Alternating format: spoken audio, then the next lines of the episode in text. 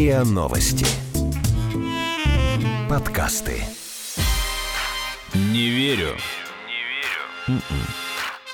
Подкаст для тех, кто не любит, когда его обманывают. Не верю.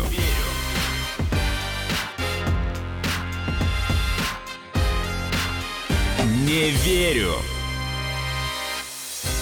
Всем привет! Это подкаст о фейках «Не верю», а мы его ведущие Наташа Шашина, Игорь Кривицкий. Здорово. Ну и традиционно Артем Буфтяк, который у нас сегодня по Зуму. Естественно. Каждую неделю вместе с экспертами мы разбираемся, кто, как и зачем пытается нас обмануть. Мы рассказываем захватывающие истории из мира фейков. Ну а сегодня мы поговорим о том, как нас обманывает мир соцсетей. Вот. И у нас два гостя сегодня. С нами главная по соцсетям подкаста «Фриа новости» Анастасия Болгурина. Привет, Настя. Всем привет. И наш гость Кирилл Пыжов, сооснователь Perfluence. Это платформа по работе с блогерами и инфлюенсерами. Привет, привет. Я хотела бы начать с такой истории. В прошлом году один 19-летний YouTube-блогер Байрон Дентон провел эксперимент. Он в течение недели выкладывал фотографии в Инстаграме, которые показывали его якобы роскошную жизнь. Перелеты на частном самолете, покупки в Луи Виттон. А для таких фото ему потребовался только фотошоп. То есть он сфотографировался у себя там дома на диване и с помощью фотошопа превратил свою гостиную в частный самолет. При этом за это время значительно увеличилось число его подписчиков, а каждый пост набирал просто огромное количество лайков. Блогер говорил, что когда он создал эту иллюзию роскошной жизни в Инстаграме, он был шокирован откликом и тем, как легко оказалось подделать целую жизнь онлайн. Как вам кажется, часто ли такое встречается, в том числе и в российском интернете? Вы знаете, тут, наверное, надо разобраться с несколькими, в первую очередь, понятиями, да, то есть вот обман, да, когда вы говорите обман. Вот, допустим, приходит какая-то девушка в кафе напротив ЦУМа, садится, заказывает чай и делает тысячу фотографий для того, чтобы потом выкладывать их в соцсетях. Это фейк или это не фейк? Или это... Мне хочется просто с понятиями разобраться, потому что когда все говорят, что блогеры что-то, что-то такое делают нехорошее, мне хочется встать и вот э, грудью на амбразуру Зота, чтобы их защищать. Почему? Почему вы считаете, что это плохо? Да? То есть, да, он создал определенную иллюзию, да, он взял и купил множество, там, не знаю, брендовых вещей. Ну и что? Так нет, он-то как раз не покупал, он фотошопил. Да тем более, какая разница, да? То есть, понимаете, мы сейчас будем с вами, наверное, говорить даже больше о природе человеческой, потому что то, что делает Инстаграм, он использует определенные как бы механизмы для того, чтобы давить на определенные параметры человеческой психологии. Инстаграм, он у нас в России и, в принципе, в мире для того, чтобы демонстрировать потребление, для того, чтобы демонстрировать жизнь. Именно благодаря этому он стал настолько популярным и большим. Но не только демонстрировать, а иногда и продавать свои услуги. И вот когда это становится плохо, например, когда человек, который, ну, допустим, продает свои услуги коуча, он показывает ролики, как он просыпается утром в Москва-Сити, потом едет забирать там свой новый Феррари и говорит, ребята, смотрите, какая жизнь у меня. И я вас научу жить И я так вас же». научу жить так же. А ведь на самом деле апартаменты в Москва-Сити можно снять там за 3000 за сутки. Вот это уже обман. Ой, ну тут, наверное, да, но вы понимаете, мы сразу сейчас с вами говорим о таких вещах, как коучи, да? Но давайте представим себя на месте бренда, который хочет продать через какого-то блогера какие-то определенные вещи. Пусть это будет люксовый бренд. И возьмем вот этого прекрасного парня, Брайана, да, как вы сказали, его зовут. И если я, как бренд, прихожу к этому блогеру, рекламирую свою вещь и продаю эти вещи, а люди, которые на меня подписаны, покупают эти вещи, да? Кому здесь плохо? Если Брайан действительно демонстрирует пользование вещами этого бренда по факту, то есть, э, ну, нету обмана потребителя, есть реклама, действительно, вот у него есть вещь, вот он ее показывает, тогда все норм. Но если он фотошопит этот бренд, у него по факту нету продукции этого бренда, хотя он заставляет людей поверить, что у- она у него есть. Да, но при этом бренду от этого, наоборот, лучше же получается. Даже если у него нет этого там, атрибута богатства, там сумочки Луи Vuitton, условно. Мгм. Но он показывает это в Инстаграме, и люди все равно придут.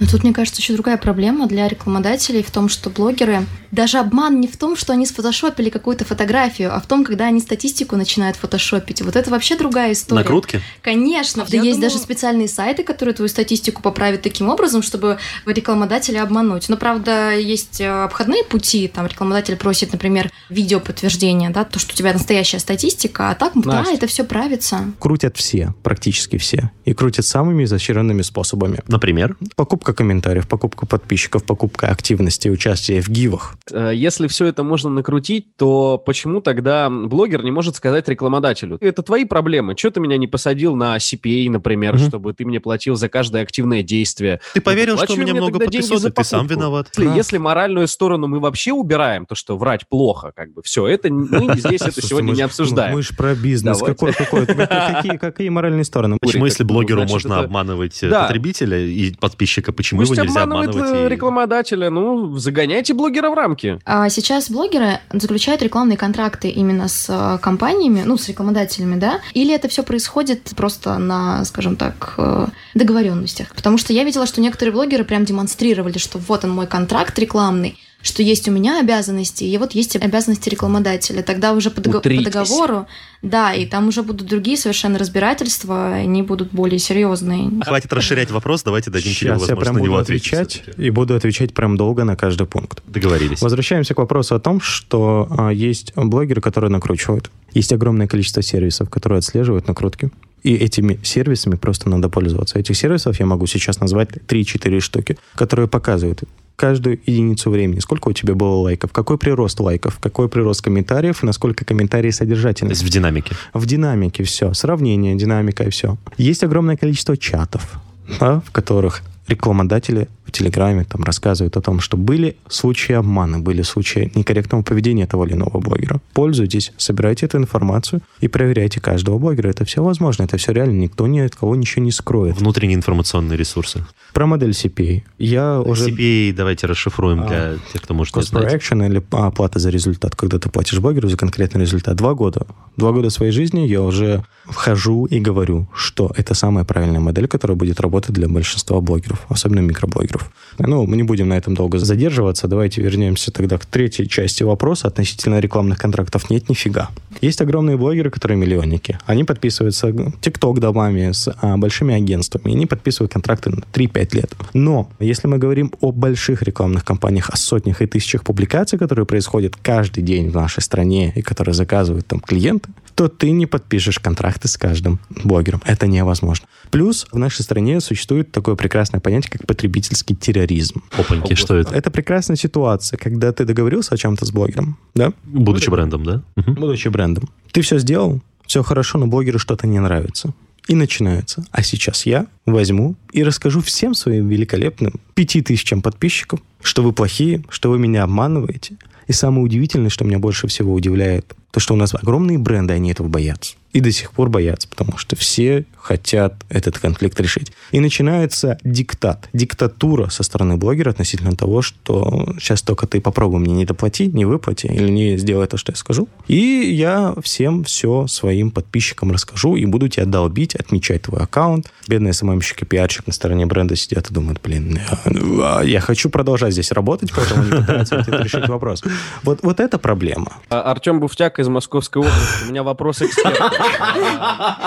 А, Слушайте, ну, э, мы, мы же живем в очень агрессивную эпоху, когда... Информационно агрессивную. Я хотел, хотел, да, спросить попозже про войну блогеров, когда они высасывают конфликт из пальца, и там просто кошмар. Ромео и Джульетта отдыхают. Ну, хорошо, я как бы хочу нагнуть бренд, да, то есть я сегодня говорю, я Вася Пупкин и мои три подписчика откажутся покупать вашу продукцию в пятерочке. Мы больше не покупаем чипсы Lay's. Мы переходим в магнит. Да, почему, что мешает, типа, заскринить этот диалог, записать мой телефонный разговор, там, еще что-то, и просто меня обличить, тоже сказать, то, что, смотрите, этот блогер шантажист, и я подписчиков своих потеряю. Кто будет меня тогда слушать, если я занимаюсь шантажом? Война Ну, на есть, упреждение. хорошо. Это как во всех э, фильмах, то, что мы, американцы, не ведем переговоров с террористами. Ну, почему э, бренды не занимают такую же позицию? Ах, ты меня шантажировать решил? Да мы тебя уничтожим сейчас. Это как в кровь и бетон, вот это знаменитый, знаменитый монолог в начале. Ответ в Московскую область отправляется сейчас.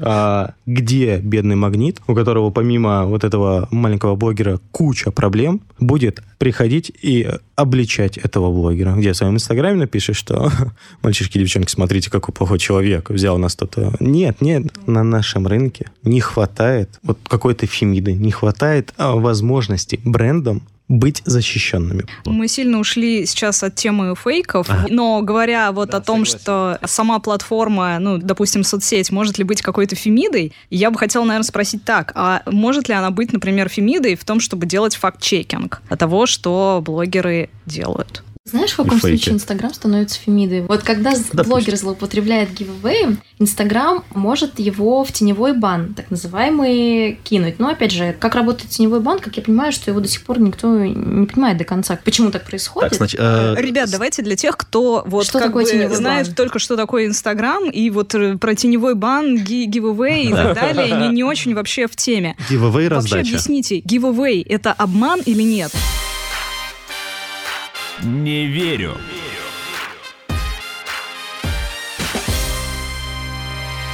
Когда какой-то блогер пишет, что я, значит, отдаю там машину, не знаю, там какой-нибудь... Конкурс репостов. Да, из всех подписчиков я выберу человека, который получит Rolls-Royce. Это правда? Я, честно, не могу сказать точно да или нет. Какие-то маленькие конкурсы, я сама в них побеждала, там какой-нибудь сертификат на маникюр условно, да, Билетики выиграть. в кино это было какие-нибудь, дело. да? Коне- Да, билетики в кино, это Ну, я а сама побеждала. тачку-то, тачку кто-то А вот Гелендваген большой красный Да. получить, ну не знаю. Кирилл, может быть, вы знаете таких людей? Да старый был Гелендваген, чего вы прям? Вы начали, нормально же общались. И по долгу своей службы вижу каждый день у самых разных блогеров. И да, действительно, они раздают айфоны. Ну, iPhone... iPhone, в iPhone еще можно поверить, на самом деле, как-то. А вот, ну... А старый гелик, который 3 миллиона стоит. Для того, чтобы стать там А огромным. это был старый Гелендваген? Ну, он не очень новый, ну что. Ну, бэушный, ну, э, как- Там, да, он бэушный, поэтому... Ну, то есть, хорошо, общий вопрос, как бы без конкретных примеров. Бывают ли гивэвэи, у которых на самом деле нет призового фонда? Который чисто ради накрутки подписчиков, а потом как бы фальсифицируется пост о том, что кто-то победил. Бывает. Редко, но бывает и довольно часто, или все-таки... А, свечку не держал, к сожалению, но а, действительно и то, и другое бывает. Просто, опять же, тот разговор, который мы сейчас ведем, про Фемиду в лице Инстаграма, да, про факт-чекинг. Да что же мы все вмешиваемся в рынок? Потому что... Потому что мы сами потребители этого рынка, и мы хотим получать ту информацию, которая будет, ну, хотя бы близка к правде. Да это невозможно. Ну мы же в таком мире Это был живем. подкаст? Нет, ладно. Но я сейчас возьму телефон, сделаю фотографию, скажу, что мы сейчас говорим совершенно о другой теме. Я не знаю, да, вот в этой студии. Да, да кто же это проверит? А проверит? проверят люди, которые потом послушают этот подкаст, когда он Да, выйдет? но, но мы говорим про соцсети. Соцсети — это импульсы, это импульсивные покупки, это импульсивные действия. Это все, что вот так сейчас Мгм. влияет. Но оно не заставит вас сейчас купить квартиру. Но заказать суши, если кто-то будет вкусно есть, вы, скорее всего, сделаете. Поэтому соцсети — это про импульсы. Потом меня проверят, потом скажу, ой, я перепутал. Но как Инстаграм может проверить, про то я говорю или не про то говорю? Ну, в принципе, да, но я так понимаю, что скорее нам нужно думать о том, чтобы все время э, с сомнением относиться к тому, что мы видим. Просто нам нужно перестроить свое восприятие. И- и- Если нас пытаются да. поймать на импульсе, то как-то, ну, придерживать свои импульсы. И... И особенно, когда мы видим фразу, что там мои друзья запустили классный проект, или я тут случайно наткнулся на классную акцию, что это практически всегда, ну, не так. То есть это просто, ну, спонсируемый контент. И что? Но классная акция. Скидка на суши. Почему? так блогер Почему даже нет? вообще не разобрался в том, насколько это классная акция. Абсолютно не согласен. Многие платформы, которые работают с блогерами, они довольно много сил тратят на то, чтобы блогер, который работает на этой платформе, он разобрался в этой акции. Он поверил, понял, какие есть триггеры, какие есть классные УТП или иного продукта. И очень многие блогеры заказывают себе товары или бартер, или получают эти товары для того, чтобы ими пользоваться. Так почему ж не разобрался? Сейчас, то есть блогеры, на самом деле, если это платная какая-то акция, они все равно честно рассказывают ну, о своем впечатлении от э, взаимодействия с этим продуктом. Ну, то есть блогера привезли в отель за деньги отеля или за деньги турфирмы. В отеле тараканы, в отеле не работает свет, и горничные плюют тебе в чай. Но ему заплатили за это деньги. Разве он будет после этого рассказывать, что горничные плюют ему в чай и прямо на таракана? Как бы Да. нет, он будет рассказывать. Да, да, да, Столько случаев было. Столько у меня было случаев, когда мы продвигали даже определенный магазин одежды. Да. И приезжает туда блогер, получает деньги. Ну, мы говорим, ты получишь деньги. Он говорит, я не буду об этом рассказывать, потому что одежда мне не нравится. Вы недооцениваете блогеров, вы недооцениваете то, насколько эта профессия, а это именно профессия сложна, Мгм. и насколько эта профессия как бы ну, важна, потому что попробуйте соберите 100 тысяч подписчиков лояльных, которые будут вас слушать и покупать. И попробуйте хоть один или два раза прирекламировать им то, с чего они как бы получат негатив. Огромное количество блогеров отказывается рекламировать продукты, которыми не пользуются. А вот я еще слышала о такой вещи, как поддельный спонсируемый контент. Такое действительно бывает, что блогеры специально создают контент, который на самом деле не спонсируется, но выглядит как платная реклама, и таким образом они как бы хотят поднять свою востребованность для бренда. Он делает пост, пичкает его хэштегами, Есть еще услуга аккаунты. content, да, тоже такая штука, которая прям показывается в Инстаграме. Да, действительно, они это делают. И каждый блогер — это бизнес. Это либо профессия, либо это бизнес. Естественно, они создают вокруг себя определенный бренд. А слушайте, а как же бренду вот в такой ситуации? Он ему ничего не проспонсировал, но видит, что пользуется его добрым именем. Вдруг какой-то блогер неизвестный там пишет, там вот мне Louis Vuitton, там, допустим, мне такую-то сумочку, а Louis Vuitton тут вообще ни сном, ни духом. Не захочет возмутиться? Да, может, и захочет, может, даже захочет пожаловаться, но я думаю, адекватно он скажет спасибо, спасибо за рекламу, спасибо, спасибо, проходите. Так, хорошо, а если блогер, допустим, по авто, который специализируется, он э, делает вот такую псевдо-спонсированную рекламу какого-то автомобильного бренда, а при этом э, у него, ну, как бы не очень хорошая репутация с этой точки зрения, потому что он лихач, там его ловили, не знаю, пьяным за рулем, он снимает там, как он э, материт, проезжая из окна ГИБДДшников и так далее. То есть это не тот образ, который бренд хотел бы с собой ассоциировать. Вот в таких случаях. Ну, вот смотрите, допустим, у меня есть образ, но не самый спортивный я человек. Mm-hmm. Я захочу сделать пост и отметить Nike. Неужели ко мне Nike придет, будет разбираться и говорит, что, что ты, ты на себя посмотри, во-первых, а потом как бы выкладывай фотографии. Ну, ну, ну невозможно же с этим бороться. Ну, то есть, это же очень странно, да? То есть, в любом случае, я думаю, этот автомобильный бренд скажет, спасибо, дорогой, за охваты, но больше не надо. То да. есть все равно придет и чуть-чуть настучит по голове каким-то образом. Да вряд ли, не факт. Это настолько все сложно. Это настолько сложный мир, с учетом даже того же потребительского терроризма, о котором мы с вами говорили, да, что ты не знаешь, что на самом деле нужно делать. Надо ли приходить стучать по голове, либо молчать в тряпочку, либо делать публикацию с опровержением. Это все зависит от э, позиции бренда. На самом деле у меня простой вопрос. Вы как относитесь к контенту блогеров, который подается как чистая монета, как правда, но на самом деле является постановочным? Например, я уверен, что Китайский вы помните, TikTok? что... Не-не-не, каждый, каждый ролик э, Рака Макафо Николая Соболева и э, его товарища Гурама сопровождался тем, что это все постановка. И какие-то реально там, ну, они потом сами же вроде говорили, что, ну, хорошо, ну, вот конкретно вот, вот этот э, небольшой эпизод в нашем выпуске, мы действительно, он постановочный, там про целых блогеров, которые в принципе делают фейковый контент, типа Ферамира, я молчу, Афоню, которого только ленивый не разоблачал, разоблачение на Афоню, разоблачение на разоблачение на Афоню, разоблачение на Афоне на всех, кто его разоблачает. Но это же Кто просто... Все эти люди. Нужно сидеть и обмазываться этим а контентом. принц петербургский есть. Ой, ё Ну вот, соответственно, вопрос. Этот контент — это фейк? Ну, а, они подают его как правду, но по факту это все постановка, договорные конфликты, еще что-то. Можно это фейком назвать? Для тех, кто никогда не видел и не слышал этого, что у них вообще, какого рода контента? У кого? У Афони, ну, ездит в машине, общается с людьми, Для меня Афони это... девочек. Это фильм советский. было шоу. У Афони, да, это хороший Афоня. А Афоня современности это мужик, который, типа, клеит девушек э, в своем автомобиле, и половина девушек, как бы, подтверждено, что они фейковые были, что что они... Фейковые девушки? Ну, они Они из Таиланда? То есть... Нет, Игорь, Ладно, прости. А я сейчас еду в своей машине с Игорем Кривицким, и Игорь Кривицкий, ну, говорит мне «да», условно говоря, сразу. А потом выясняется, что мы договорились с Игорем Кривицким, чтобы он сказал мне «да» на камеру. И таких Игорей Кривицких у меня раз в неделю в машине. Ну, короче, это фейк. Главное, что я говорю всем, что это правда. Да. Так вот, Кирилл, вопрос. Тебе не надо платить мне сладенький. или нет? Помните передачу «Окна»? Нет. С Нагиевым. Конечно. Да. Гениально. Рейтинги собирала, рекламу Конечно. продавала. Ну, нравилось же смотреть. Ну, гады же полные. Ну, гадость отвратительно, просто ужасно. Ну и что? Да ну и что? Не верю. Да что же мы все пытаемся все да притянуть за какие-то вот эти вот духовность, правда, неправда. Потому что обычному потребителю, обычному листателю ленты не очень интересно, как устроен бизнес. Ему интересно то, как он потратит свое время, там, свои клики мышкой и свои деньги. Да нравится, пусть хавает. Ну, это, это же, ну, как есть выражение, people хавает, да, угу. ну, нравится. Это мнение, это решение человека. Тратить время, чтобы смотреть Афонию или да. не смотреть. Или пойти почитать, не знаю, что Мовчан говорит об экономике. Это же его дело. Какая разница? Просто такой контент, его действительно он очень популярен.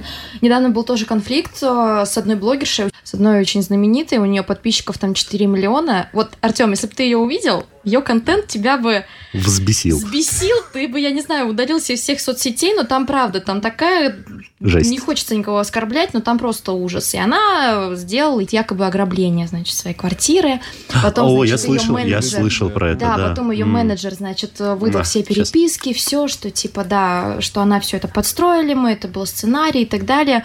Но подписчиков у нее после этого не уменьшилось, просмотров не уменьшилось, понимаешь, людям это нравится. Как бы нам не казалось это странным и, может быть, диким, но, наверное, к моему я, я сожалению, про другое всё-таки, спрошу, наверное, Кирилл. э, вот как вы относитесь э, лично вы к желтой прессе? В эпоху, когда, допустим, Внезапный вопрос. неделю 10 фейков про Жанну Фриски, и вот вы это видели в прессе, вы как к этому относились? Что, да и ладно, ну пишут бред, ну люди же читают, ну здорово, ну классно же, ну нравится людям разбираться вот в этом грязном белье, да пусть пишут дальше, желтушники. Или вы как бы читали это все и реагировали из разряда, что да, конечно, ребята, Ты аналогию Бред, пытаешься провести, не да? Ну не да, того человека вы позвали, потому что у меня отношение вообще к этому всему крайне утилитарное. Вот. И смотрю я на это с точки Мгм. зрения, в первую очередь, бизнеса. Ну, простите, пожалуйста. Но если это работает, понимаю. если это продает, ну почему нет? Ну, слушайте, ну я не могу влезть в голову каждого человека и объяснить, ну, слушай, ну Мгм. это же бред. Нет, это неправда. Неправда, что Киркорова подбросили инопланетяне. Если кто знает. Но я ж не могу... Костюмера ему это. точно подбросили инопланетяне, да. У него костюмы, знаешь, сколько стоят? И, прекрасный молодой человек его костюмер. доставкой от Нерубы, как бы, да, я знаю. И прекрасный молодой человек, который очень прекрасно поднялся, став костюмером и стилистом Филиппа Киркорова, начав свой путь в Ташкенте, в Узбекистане. Поэтому прекрасный молодой человек, он прекрасно, Окей. э, прекрасные результаты дает. Наверное, тут я как бы могу вам только верить на слово. Э, Мне, как человечески, мне неприятно, когда о Жанне Фриске, о других людях или о моей компании пишут неправду. Как человеку. Но как, условно говоря, бизнес-единица или человек, который там понимает, как это работает с точки зрения там бизнеса или внимания, я ничего с этим не могу сделать, с этим надо просто смириться, с этим...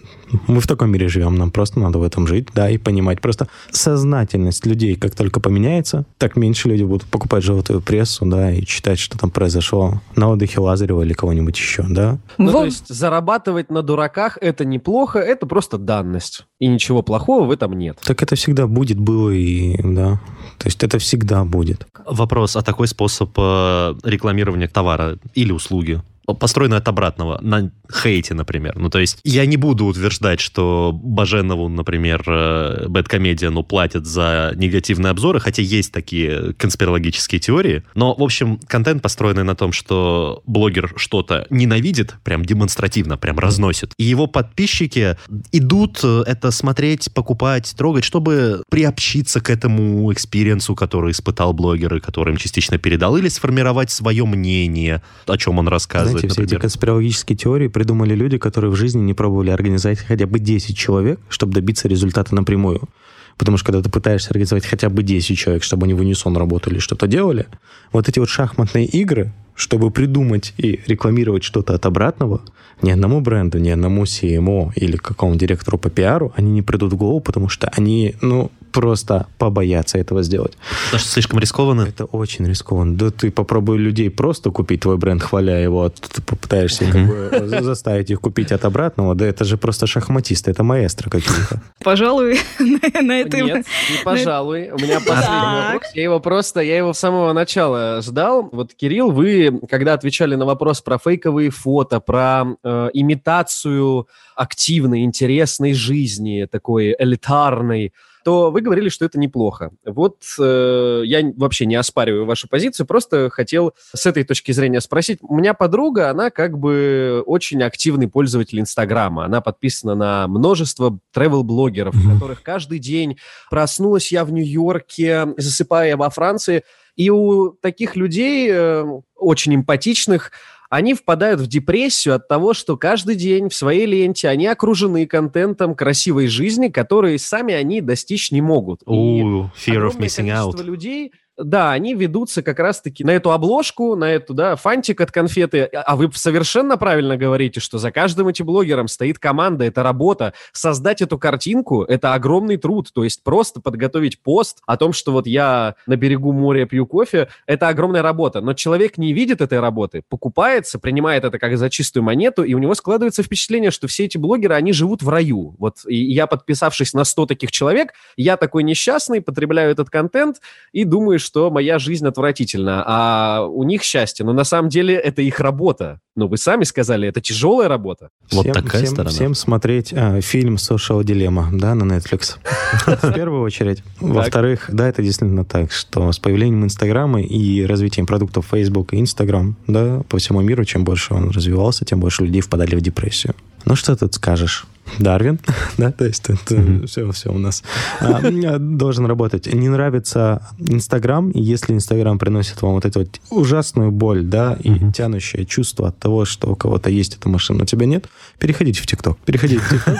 Нет, я, я, я серьезно, потому что Инстаграм — это демонстрация Да. жизни и образа жизни. ТикТок — это демонстрация таланта. Сидите, кайфуйте. Но депрессивный пользователь соцсетей не платежеспособный пользователь соцсетей. А брендам, которые приходят к блогерам в соцсетях, все-таки интересны платежеспособные пользователи соцсетей. Все относительно. Зависит от среднего чека. Но почему есть огромная куча FMCG брендов, которым пользоваться все, да? То есть мы сейчас говорим о том, Конечно. что Инстаграм и ТикТок чем-то отличаются в плане платежеспособности, да? Нет, но это, это вы сейчас заговорили про ТикТок. А я все-таки продолжаю просто мысль Артема. То есть, да, если соцсети, которые являются основной платформой для вот соединения рекламодателей и рекламопотребителей, вызывают у рекламопотребителей негативные ощущения, которые заставляют их либо прекращать пользоваться этой платформой, Игорь, ау, плохое у тебя настроение или хорошее у тебя настроение, ты все равно пойдешь и купишь молоко, туалетную бумагу и еще что-то. Тебе, я так понимаю, Кирилл это хочет донести, что... э, Вот что-то я не видел миллионников, повлияет. которые рекламируют ряженку. Ты зря, ты зря, ты зря так говоришь. Да, один из самых крупных блогеров, наверное, второй крупный блогер, который есть в нашей стране, недавно рекламировал отличный FMCG бренд. Как это аббревиатура еще раз? Fast Consuming. э, Товары мгм. массового Ну, потребления. Да, товары Да. массового А, потребления, вот, да, это понятно. вот, да, то есть их можно рекламировать, их можно продавать. Не все продают Louis Vuitton, да. Понятно. Ну, это правда, да. Я тоже вижу, например, рекламы у миллионников э, всяких йогуртов, которые стоят там в магазине 30 рублей. Неужели ты не пойдешь, не купишь его?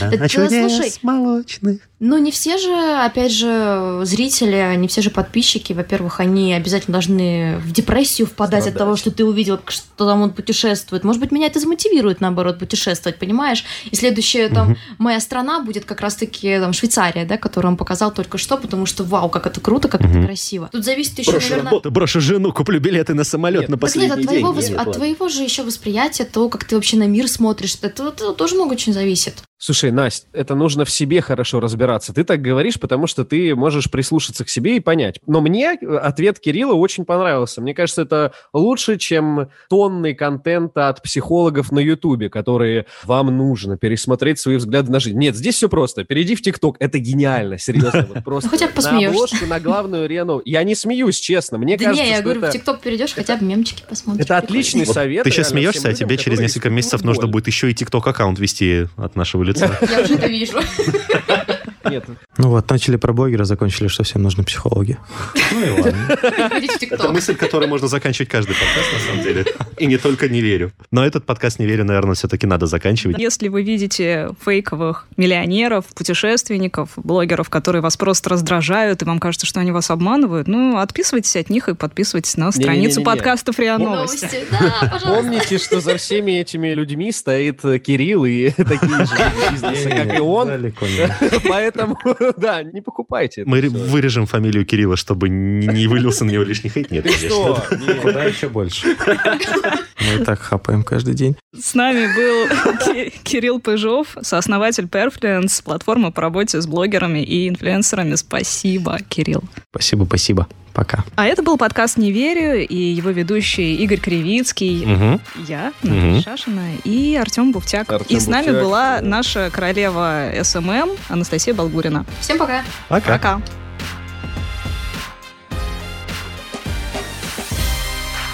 Не верю. Не верю. Слушайте эпизоды подкаста на сайте ria.ru в приложениях Apple Podcasts, CastBox или SoundStream. Комментируйте и делитесь с друзьями.